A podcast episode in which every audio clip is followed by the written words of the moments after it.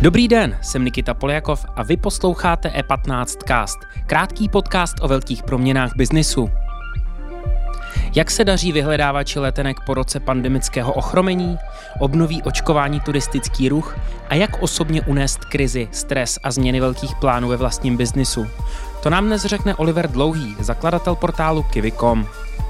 Stále mnoho těch eh, aerolinek ty peníze nerefundovalo, takže stále mnoho zákazníků čeká Nejprve ale přehled krátkých zpráv. OKD příští rok definitivně ukončí těžbu. Největší zaměstnavatel na Ostravsku loni prohloubil ztrátu, a to z předloňských 861 milionů na 2,4 miliardy korun.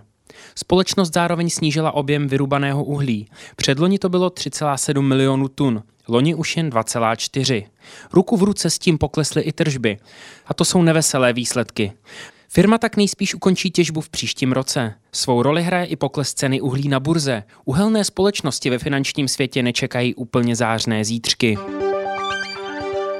Alternativní investice zažívají boom. Špičková vína, vzácné lahve whisky, kabelky Hermes nebo mince. O to všechno mají investoři enormní zájem.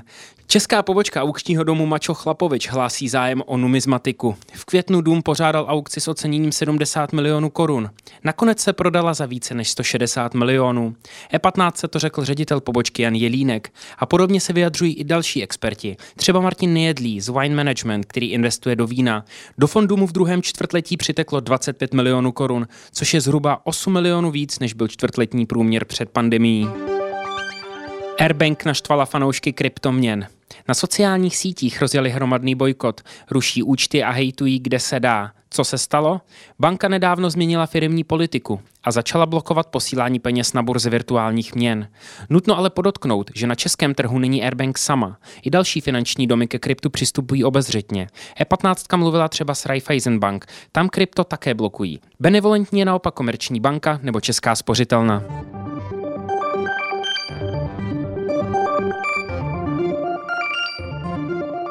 Více informací najdete na e15.cz.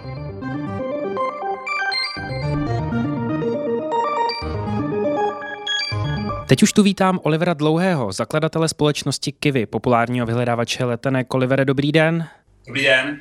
My jsme spolu mluvili v E15 na konci května. Vy jste říkal, že váš sen pro letošek je černá nula a že rozhodující bude letošní léto. Letošní léto je tady.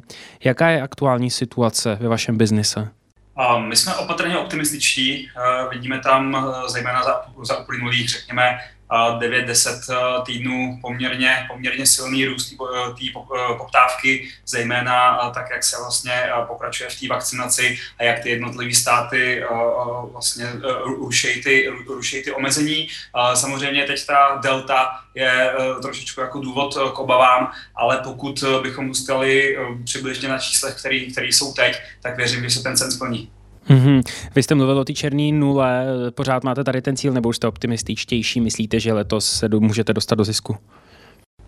Um, jak říkám, a pokud zůstaneme na, na těch číslech, tak eh, ten cen o černé nule se eh, má šanci, má šanci splnit. A zase všechno ukáže, protože teď vlastně ta delta je pořád ještě relativně novinka, stále se, stále se čeká na to, jestli eh, opravdu to bude totálně odpojený od počtu hospitalizací a, a, a tím pádem i úmrtí, anebo jestli tam nějaká, nějaká kauzalita bude. Takže čekáme, ale zatím ty prvotní data, alespoň prostě třeba z Británie a z dalších zemí, kde se to šíří hodně, spíš jako uh, nabádají k optimismu. Mm-hmm. Vy jste museli nějakým způsobem přehodnotit business model během covidu, který se nějakým způsobem třeba strukturálně změnil, nebo jedete dál v tom, řekněme, stejném business plánu vyhledávač letenek a čekáte, že se situace teda vrátí k normálu, nebo jste museli nějak reagovat?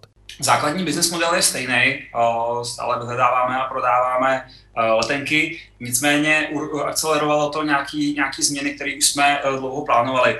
Například e, hodně, hodně jdeme směrem e, B2C, což znamená budování našeho vlastního brandu oproti vlastně předchozímu modelu, kdy drtivá většina našeho našeho trafiku chodila od, od partnerů, takže tohle je jedna velká změna. Další velká změna je, že jsme na nějakou chvíli zapauzovali pozemní transport, takže byť samozřejmě to, co jsme integrovali, tak to tam stále je, ty největší vlakový autobusový dopravci stále u nás najdete, tak se snažíme fokusovat nejvíc na lety, kde jsme dobrý a kde vidíme opravdu velkou, velkou příležitost. Tak je spíš takový, řekl bych, pročištění toho business modelu, než jako nějaký úplný otočení o 180 stupňů. Hmm, což může být i zdravý do budoucna pro tu firmu. hodně bylo debat ohledně vrácení letenek, asi hodně lidí nějakým způsobem si to přebukovalo na další rok. Vás tady to téma trápí nebo ne? Že to vstupuje do více biznisu, nejenom do letectví, festivaly, koncerty a podobně. Trápí nás to velmi, je to jako ten jako největší, největší průšvih. No. A stále mnoho těch eh, aerolinek ty peníze nerefundovalo, takže stále mnoho zákazníků čeká a v některých eh, případech bohužel to jsou měsíce, někdy, někdy je to i víc než rok. A na druhou stranu, pokud to vezmu z té pozitivní stránky, tak ta frekvence nebo ta rychlost výplaty těch refundů těch aerolinek se v podstatě každým týdnem teď zrychluje, stejně tak, jak se zrychluje růst a, a poptávka po, po ty jejich služby, takže je vidět, že ty aerolinky už se o to svoje cashflow tolik nebojí a trošku to popouštějí a my aktuálně vyplácíme každý týden desítky milionů řádově korun na refundech. Stahujete se z Ázie zároveň. Bylo to strategické vaše rozhodnutí teď, který jste udělali nedávno. Co to pro vás znamená z hlediska expanze? Jenom po se stahujeme z Číny. Pardon. Uh, tam jsme vlastně zavřeli, zavřeli pobočku v Asii. V Asii jsme nadále, jsme tam přes naše partnery. Naším největším partnerem v Asii je e, nízkonákladová e, aerolinka AirAsia a tam se vlastně nic nemění, naopak e, řešíme, jakým způsobem ještě víc posílit to partnerství.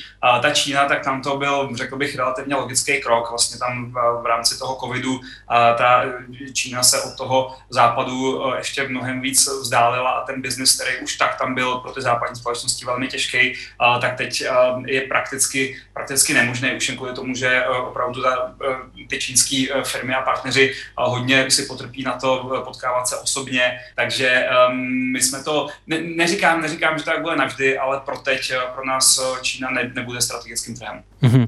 A když se zeptám na perspektivu růstu, řekněme, vašeho biznisu, vy vidíte nějaký potenciál, kudy se chcete teď třeba v druhém pololetí vydat, kde se chcete rozvíjet, třeba na úkor Číny?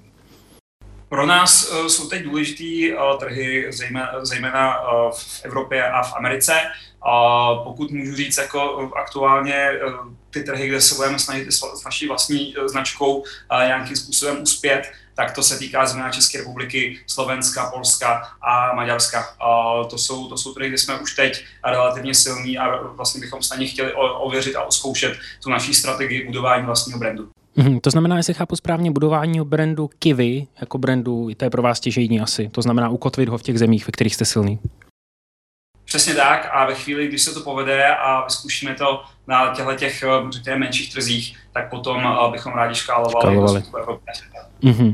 Olivere, co vy osobně, jak vy vůbec jste prožil tady ten rok? Asi to byly nějaký ups and downs, ne? Člověk kouká potom na ty negativní výsledky, e, sám to znám, koukání na negativní výsledky, jak vy jste to prožíval, jak vy se vůbec snažíte udržet v pohodě? No tak bylo to hodně těžký, musím říct, ale jako má to, každá strana má dvě mince. Já pokud samozřejmě si nasadím uh, klobouk uh, zakladatele nebo spoluzakladatele uh, Kiwi.com, tak když vidíte prostě to vaše dítě trpět a, a, a neprosperovat, tak je to samozřejmě bolestivý a to jako opravdu ještě, když to všechno začínalo, než se člověk zvyknul na to, co se děje a po té několika letý růstové jízdě, tak to fakt jako bylo, bylo několik měsíců pekla. Ale co se týče jako Olivera jako manažera, uh, tak na druhou stranu, a teď to říkám s co největší pokorou, jo, neberete to jako rouhání, uh, není lepší manažerské školy prostě než províst uh, travel, travel firmu prostě největší krizí v historii, uh, v historii travelu a, a, a, a, a podobných s tím zpětých služeb. A já si myslím, že prostě, když přežijeme tohleto, a teď už to vypadá velmi, velmi dobře, a, takže pokud jsme přežili tohleto, tak už přežijeme všechno a mě jako manažera a stejně tak jako náš celý tým to nesmírně zocelilo. Hmm, málo co vás teď překvapí.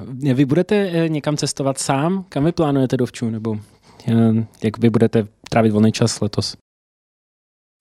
Volný čas, Teď není, a, není volný čas teď v létě. Nebude moc volného, volného času, spíš, uh, spíš uh, se asi na pár týdnů uh, zase přesuneme s rodinou do Španělska, uh, kde máme takový jakoby druhý, uh, druhý domov, máme tam samozřejmě kancelář Kivy, uh, takže, takže budu nějaký čas pracovat, uh, pracovat odtud, ale nějaký vložně volno ještě nějaký čas neplánuju.